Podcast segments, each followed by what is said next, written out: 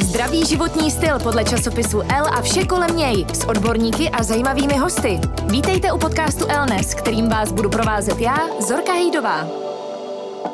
Díky za to, že posloucháte další a nový díl našeho podcastu Elnes a dneska se hezky prodýcháme. Eh, minimálně o dechu bude řeč, protože mým dnešním hostem je průvodkyně dechem a certifikovaná breathwork facilitátorka Ester Kozlovská. Spojuju se s ní až do daleké Anglie, takže dneska natáčíme přes počítač. Eh, Ester, já vás zdravím, dívám se na vás a snad nám spojení hezky funguje. Vítejte. Tak vypadá to, že spojení funguje perfektně a moc děkuji za pozvání a těším se, co všechno probereme dneska. Já taky a odrazím se rovnou od toho představení, protože eh, breathwork facilitátorka, to možná není úplně zřejmé, čemu vlastně se věnujete. Pojďte nám to představit, o čem všem bude řeč dneska. Tak z překladu breathwork je práce s dechem, takže je to hlavně o dýchání a o tom vlastně skrz dech vstupovat eh, do změněných stavů, uvolňovat emoce, napětí, všechno to, co v současné době řešíme nebo v průběhu života řešíme, tak vlastně i skrz eh, dech se dá krásně zpracovat a uvolnit. Hmm. Já tady uh, použiju text z vašeho oficiálního webu, kde hezky píšete, že vaším posláním je provádět na cestě, která nás dovede zpátky k sobě, do hlubin naší duše a k vědomému životu. To je možná takový hezký schrnutí, čemu vlastně přikládáte tu největší pozornost, že to není až tak o tom fyzičnu, jako třeba i o té duševní stránce. Je to propojení všeho a hmm. poslední dobou tak mě čím dál častěji jdou myšlenky, že i to fyzično je strašně důležitý a často, když začneme meditovat, nebo jsou lidi, kteří přemýšlí o tom, že by mohli začít meditovat, protože je to přínosný, všichni o tom mluví. A cílem většinou je dostat se někam mimo, dostat se někam úplně jinam, utíct v podstatě z toho fyzického světa, utíct z tohohle světa, z toho, co řešíme, ze všech těch problémů. Ale to fyzické tělo je taky hodně důležité, protože právě v tom fyzickém těle jsou uzamčeny všechny emoce, všechno napětí, všechny ten stres, všechno, co jsme prožívali od, troufám si říct, ještě od doby před narozením, během našeho narození, tak právě v tom těle, to, co jsme nespracovali, tak tam zůstává. Hmm. Takže já si myslím, že je důležitý propojit jednak tu duši, a práci s duší, tak uh, i napojení na to fyzické tělo na sebe. Kde jste se s tím setkala poprvé a jaká byla vaše cesta? Jak jste se vlastně dostala k tomu, co děláte? Tak poprvé řekla bych, že úplně náhodou jsem zaslechla pojem holotropní dýchání roky, roky zpátky a holotropní dýchání tak je vlastně velmi podobné tomu, co dělám já, prefork meditacím, takže už roky zpátky tam bylo takové zaseté semínku, ale měla jsem z toho velký respekt. Přečetla jsem nějaký článek o holotropním dýcháním a přiznám se, že mě to úplně nenadchlo, nicméně tam byla ta zvědavost. A pak jsem šla svojí cestou skrz různé techniky, pořád jsem hledala, jak být šťastná, pořád jsem hledala, jak konečně teda cítit štěstí naplno. Nevidět ho jenom v těch věcech kolem mě, ale opravdu ho cítit. A při té cestě za štěstím, tak si myslím, že jsem našla sebe a našla jsem taky prefork, který jsem vlastně vyzkoušela až tady v Anglii, kde žiju. A během 30 minut jsem zažila to, co nikdy předtím. Dá se to popsat? No, dá a nedá. Takže pro mě to bylo jak být vším a ničím. A nádherný pocity lásky, otevřeného srdce, spojení se zemí, s vesmírem, nádherný pocity. A až do takových pocitů nás dokáže dostat jenom ten dech. Jenom dech, přesně tak, jenom dech. A to mě fascinovalo od první sekundy a okamžitě jsem měla pocit, že to je to ono. Ono v těch jednoduchých věcech často je ta hloubka. Hmm. A to, co často přehlížíme, tak má velký smysl. Moje otázka je asi na snadě, jak tedy vypadá takový správný dech, jak se dostat do podobných i stavů, ale předpokládám, že je to nějaký speciální dech, že to, co prožíváte právě v rámci těch meditací, eh, nezažije člověk, když dýchá normálně.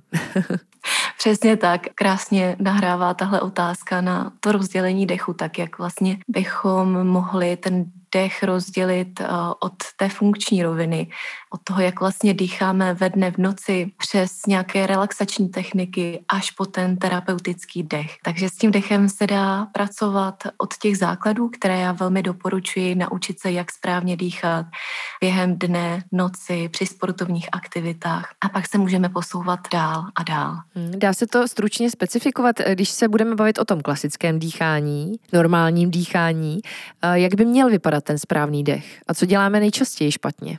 Takže správný dech eh, vždycky nosem. Nádech i výdech je nosem.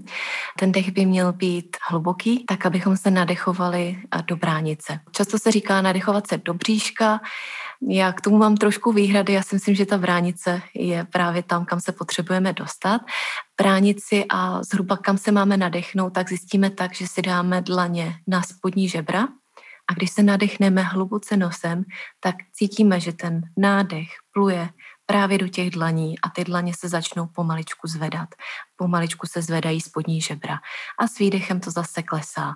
Takže tohle je takový ten správný nádech ve zkratce.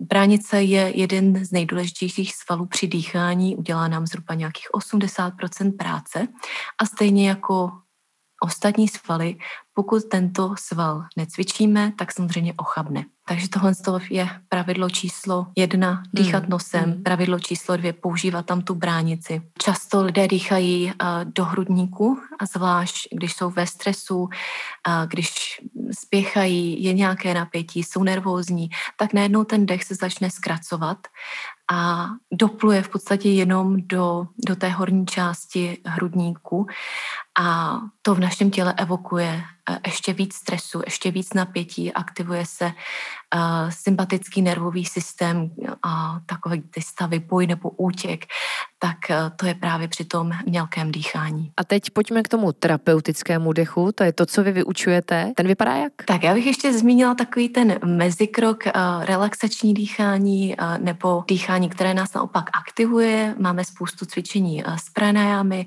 což je vlastně východní učení, kde se pracuje s dechem, skrz tato dechová cvičení během pár minut se dokážeme sklidnit, nastartovat. Takže to je takový mezistupeň a když se ta dechová cvičení dělají pravidelně, ideálně každý den a opravdu stačí 5-10 minut, tak se člověk začne cítit jinak. Začne hmm. být klidnější, nestresuje se tolik, zpomalí se. A to zpomalení neznamená, že by tam nebyl ten výkon, ale ten výkon bude Jinak mm-hmm. bude, bude, bude prostě kvalitnější to, jak žijeme, jak fungujeme. Mm-hmm. A pak se můžeme dostat do toho terapeutického dechu, kdy už je specifická technika toho dýchání ale už je tam potřeba terapeut, ať už osobně, anebo online. K tomu se určitě dostaneme. Mě zajímá i, jaký je rozdíl mezi tím osobním eh, setkáním a mezi online kurzem, protože i to vlastně nabízíte.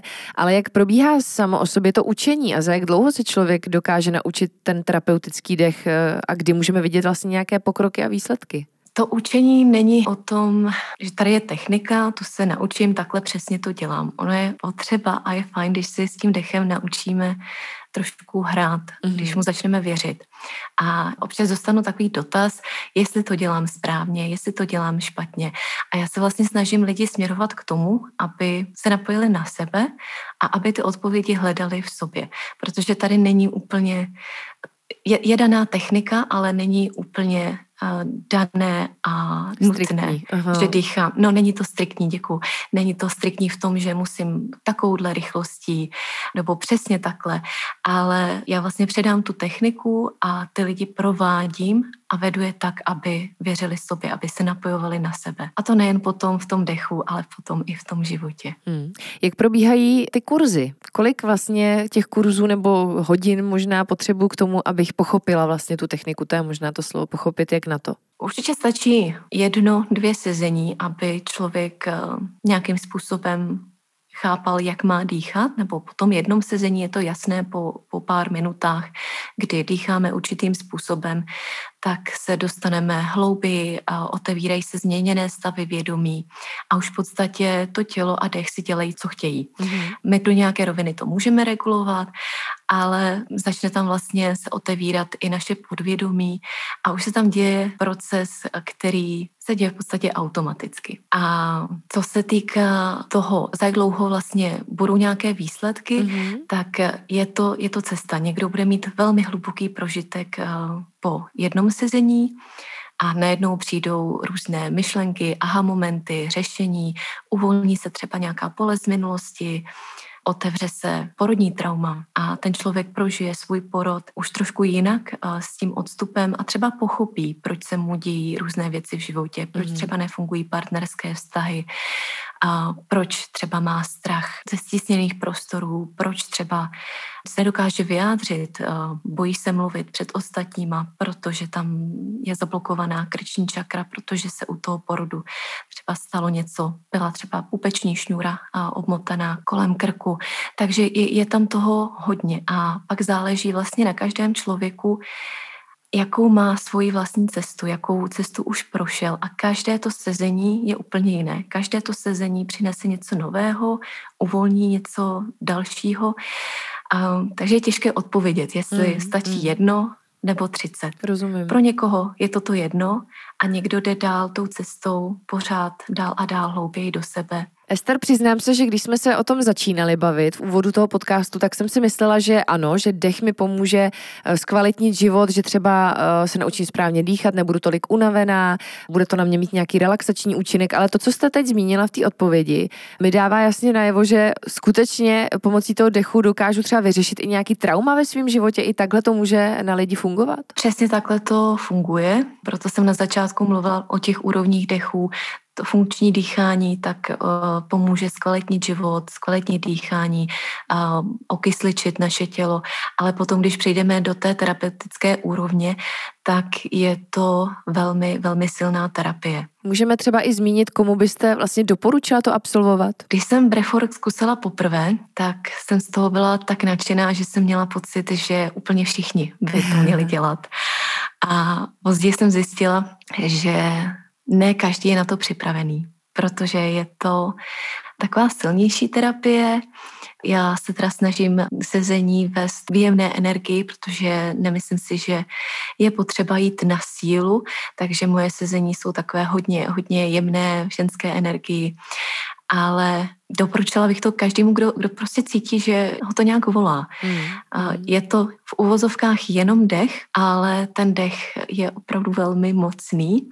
Dá se tím vyřešit i to, že nám něco nefunguje v současném životě, že se třeba necítíme šťastní, že máme práci, která nás nenaplňuje, že jsme neustále ve stresu, protože skrz těch, jak se napojujeme na sebe, tak se vlastně i napojujeme na to, co co je naším posláním a to často lidi vůbec netuší. Traumata z minulosti, a už jsem zmínila, že se dá vlastně pracovat i na této úrovni. Ten dech si v podstatě najde to, co v tom těle nebo v našem vědomí a podvědomí, co úplně nefunguje, co třeba nefungovalo v minulosti a ukáže nám to a pomůže nám to prodýchat a uvolnit z našeho systému. Mě zajímají určitě i třeba nějaké příběhy Myslím si, že máte spoustu zpětné vazby od svých klientů. Můžete zmínit třeba něco konkrétního, co se vám podařilo odbourat u někoho, kdo šel touhle cestou meditace a jste třeba na to právoplatně pyšná? Těch příběhů dostávám spoustu a jsem za to velmi vděčná, že se ke mně dostávají právě ty příběhy lidí, kteří prochází prefork meditacemi a začnou na sobě pracovat. Je jí hodně, ať už od těch zdravotních problémů, a měla jsem hodně onkologických pacientek, a takže od nich jsem dostávala zpětnou vazbu, že se jim daří líp, že se cítí líp psychicky. Mm. A od žen, že se navrátil třeba menstruační cyklus po několika letech, po hormonální léčbě, po dvou, třech sezeních se to tělo nastartovalo zpátky, začalo fungovat tak, jak má. Co se týká nějakých duševních prožitků, tak eh, často tam bývají setkání třeba s lidmi, se kterými jsme se eh, nestihli rozloučit, nebo tam třeba něco proběhlo, nebo i třeba rodiči, který jsme nepoznali. Jsou tam ty porodní zážitky, kdy probíhala různá traumata, a to se stalo i, i mně konkrétně, kdy jsem vlastně viděla svůj porod a pochopila jsem skrz pocity, které jsem, které jsem cítila, tak jsem pochopila, proč mi třeba nefungovaly partnerské vztahy, proč jsem se vždycky cítila sama, mm-hmm. proč jsem se vždycky cítila, že všechno musím já, že nemůžu dát mužům tu důvěru, že jim nemůžu dát tu sílu, že já musím být ten tahoun a, a dělat tu kariéru a všechno zařizovat. Takže těch, těch příběhů, já si myslím, že už bych měla začít se pisovat, mm, že by to mm. vydalo na nějakou velkou knihu. Dá se to popsat z hlediska toho vědomí, do jaké sféry toho vědomí nebo podvědomí se člověk vlastně dostává v průběhu té meditace? Dalo by se to k něčemu přirovnat, k něčemu, co třeba člověk i zná a může si to představit? No, pokud někdo medituje, tak si myslím, že tyhle stavy může zažívat při nějakých hodně, hodně hlubokých meditacích. I když lidé, kteří meditují a zažijí breathwork, tak mi pak eh, napíšou, že tohle byla nejsilnější meditace pro Aha. Je to vlastně stav, kdy se otevírá eh, rozšířené vědomí, změněný stav vědomí a tam eh, spolu funguje ta vědomá část a to naše nevědomí nebo podvědomí. A chviličku může převládat to vědomí, chviličku jdeme do toho podvědomí a tyhle ty stavy tak se v průběhu celého sezení střídají. A tohle, ty rozšířené stavy vědomí, změněné stavy vědomí, tak jsou velmi léčivé. Hmm. Pojďme se pobavit o tom, co jsme zmiňovali, že děláte i online kurzy. A potom všem, co zaznělo, si vlastně ani neumím představit, uh, jak vlastně to probíhá online. Uh, je to docela jako hluboký prožitek. Je vůbec bezpečně něco takového provádět, když nemám vás jako koučku nebo jako toho mentora uh, u sebe? Je to bezpečný, pokud se to dělá bezpečně. Mm-hmm. Stačí ta přítomnost i online a samozřejmě ty hodiny, které jsou online, tak jsou poskládané zase trošku jinak. Uh, je tam kladen větší důraz na provedení vedenou meditací, na to, abych tam vlastně s tím klientem víc mluvila, aby tam byla i třeba dynamičtější hudba, a aby ten klient se dostal dostatečně hluboko ale zároveň, aby ho bezpečně vrátila zpátky. Takže ty online a naživo setkání obojí fungují velice dobře, ale obě ta setkání jsou trošku jiná. Vy jste zmínila i větu, že ne každý je na to připraven, že je to tak hluboký zážitek, že se s tím třeba pak ty lidi můžou i těžko vyrovnávat s tím, kam až všude se dostali v té své mysli. Ptám se tady i nějaký omezení, eh, nějaká kontraindikace, někdo, komu byste to nedoporučila? Jsou tady kontraindikace, ten terapeutický dech dech, tak je velmi aktivační. Není tedy vhodný pro těhotné, nedoporučovala bych ho dělat někomu, kdo má bipolární poruchu, schizofrenii. Pokud je vysoký, nízký krevní tlak a není to nějakým způsobem stabilizováno léky, tak se taky nedoporučuje prefork v takové té hodně aktivační podobě, ale jsou tam různé, různé možnosti, jak ten dech upravit tak, aby to bylo jemnější, aby v podstatě i člověk, který třeba má vysoký krevní tlak, tak aby se mohl účastnit. Pokud byla operace v poslední době nebo nějaký zranění, tak zase bych doporučila takovou jemnější variantu Prefor. Takže dá se, s tím, dá se s tím pracovat, i pokud tam jsou ty kontraindikace, ale samozřejmě vždycky je důležité je zmínit. Hmm. Jakou roli hrajete vy vlastně při té meditaci? Jak moc zasahujete možná i do průběhu té meditace? Protože když se dostanu do nějakého stavu svého podvědomí, tak asi potřebuju trošku navádět kudy kam. Já vlastně provádím, takže vytvářím ten prostor a pak záleží, jestli je to skupinový setkání nebo individuální setkání, jestli je to online anebo naživo. A pokud je to naživo, tak eh, jako facilitátor jsem tam naplno přítomná a dokážu třeba i pomoct dotykem, dokážu se dotknout tam, eh, tam kde je potřeba, tam, kde třeba stagnuje nějaká energie, je, je něco zablokovaného. A někdy dělá i strašně moc jenom držet za ruku mm-hmm. a mhm. nechat toho klienta, aby, aby plakal, aby uvolňoval ty emoce, protože ty emoce se uvolňují během, eh, během breathwork. A během těch uh, osobních setkání, tak pokud je to individuální setkání, tak většinou ještě pracujeme na úrovni energií uh, s tím záměrem, se kterým uh, ten člověk přišel.